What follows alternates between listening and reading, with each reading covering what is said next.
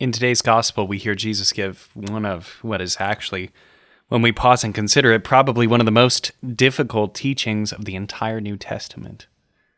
Our Lord says, "Whoever is angry with his brother will be liable to judgment." In so many of our lives, anger is such a common emotion now. Of course, some anger is justified. We have a right to be angry.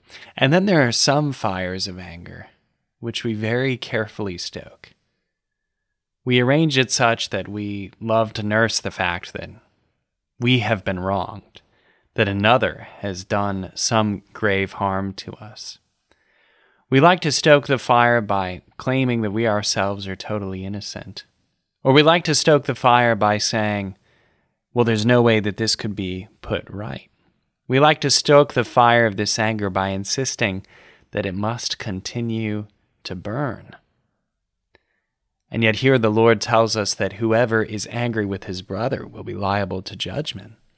This is the anger that we must lay down. All anger must be laid down. Even anger that is justified must be laid down for the sake of the kingdom.